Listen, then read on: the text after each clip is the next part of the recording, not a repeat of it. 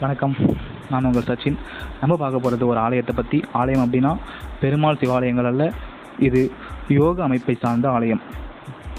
ஆம் இது உலகின் முதல் யோக அமைப்பு. இது தமிழ்நாட்டில் விழுப்புரம் மாவட்டம் திண்டிவனம் டு வந்தவாசி தேசிய நெடுஞ்சாலையில் திண்டிவனத்திலிருந்து பதினைந்து கிலோமீட்டர் தொலைவில் தாதாபுரம் என்னும் கிராமத்தில் அமைந்துள்ளது.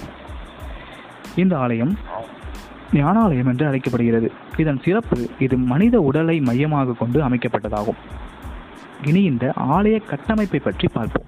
இதன் முகப்பு கோபுரம் மும்மதங்களை குறிக்கும் விதமாக மிக அழகாக காட்சியளிக்கிறது. இனி உள்ளே செல்வோம். முதலில் கொடிக்கம்பம் உள்ளது. அடுத்ததாக சுவாமிகளின் குருதேவர் சிம்மய வராகமும் பத்ம பாதங்களும் நமக்கு அழகாக காட்சியளிக்கிறது. அதன் பின் சிறிய குளம் ஒன்று உள்ளது. இது சதுர்முகி குளம் என்று அழைக்கப்படுகிறது. இதில் மனிதன் எவ்வாறு பரிணாம வளர்ச்சி அடைந்தான் என்பது பற்றியும் அமிவா முதல் மனிதன் வரை உள்ள வளர்ச்சி கல்வெட்டில் பொறிக்கப்பட்டுள்ளது. அதன் மேற்புறம் பஞ்சபூதங்களை குறிக்கும் வண்ணம் நிலம் நீர் நெருப்பு காற்று ஆகியவற்றுக்கு சிலைகள் எழுப்பப்பட்டுள்ளது. ஆகாயத்திற்கு மேற்புற கூரை அமைந்துள்ளது.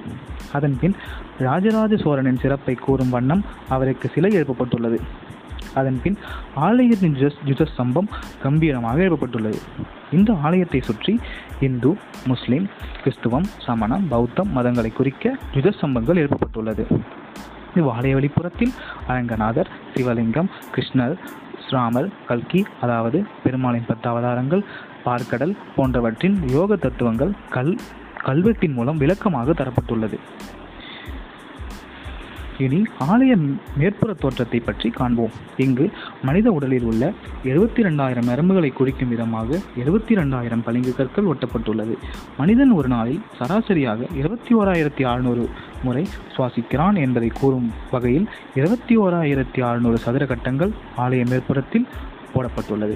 ஐநூற்றி ஐம்பத்தைந்து திசைகளுக்கு ஐநூற்றி ஐம்பத்தைந்து ஆடுமணிகள் இரநூத்தி பதினாறு எறும்புகளுக்கு இரநூத்தி பதினாறு சங்குகள் தொண்ணூத்தாறு தத்துவங்களுக்கு தொண்ணூத்தாறு விளக்குகள் பதினாலு நாடிகளுக்கு பதினாலு கலசங்கள் பத்து வாயுக்களுக்கு பத்து தாமரைகள் ஆறு ஆதார கமலங்களுக்கு ஆறு தாமரை வட்டங்கள் உடம்பின் ஒன்பது துவாரங்கள் நியமம் நியமம் ஆசனம் பிராணாயாமம் பிரத்யாகாரம் தாரணை தியானம் சமாதி ஆகிய எட்டு படிகளுக்கு எட்டு தாமரை இலைகள் உச்சியில் ஆயிரத்தெட்டு கமல இதழ்கள் ஐந்து பூதங்கள் ஐந்து கோஷங்கள் ஐந்து செயற்புலன்கள் ஐந்து அறிவு புலன்கள் ஆகியவற்றை விளக்க பஞ்சமுக சந்தன கற்கள் நான்கும்.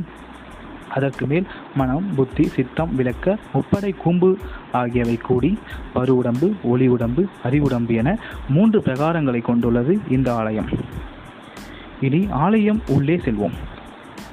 முதல் பிரகாரத்தில் துவாரபாலகர் சகல சமய சாதுக்களின் மண் படிவ பதிவுகளும் அவர்கள் போதனைகள் அடங்கிய கல்வெட்டுகளும் விநாயகர் முழுகர் தட்சிணாமூர்த்தி சிலைகளும் அவற்றின் யோக தத்துவ கல்வெட்டுகளும் ராமாயண மகாபாரத மகாபாரத கதாபாத்திரங்களின் கற்சிலைகளும் இவற்றின் சம்பவ ஓவியங்களும் புனையப்பட்டுள்ளது.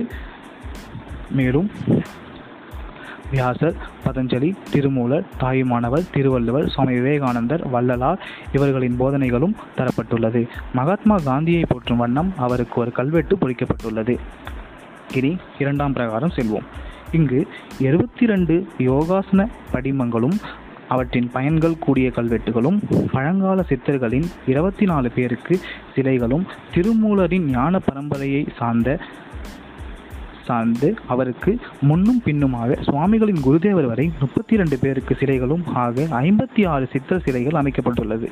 மேலும் வீணை மத்தளம் கால்சலங்கை மங்களமேளம் நாதஸ்வரம் எழுத்தாணி ஆகியவை வைக்கப்பட்டுள்ளது. மேலும் வேத உபநிஷத போதனைகள் தரப்பட்டுள்ளது. இனி மூன்றாம் பிரகாரம் செல்வோம். இது தியான மண்டபம் ஆகும் இங்கு ஒரு அமைதியான சூழல் நிலவுகிறது. இவ்வாறு இந்த ஆலயம் மிக அழகாக கட்டமைக்கப்பட்டுள்ளது.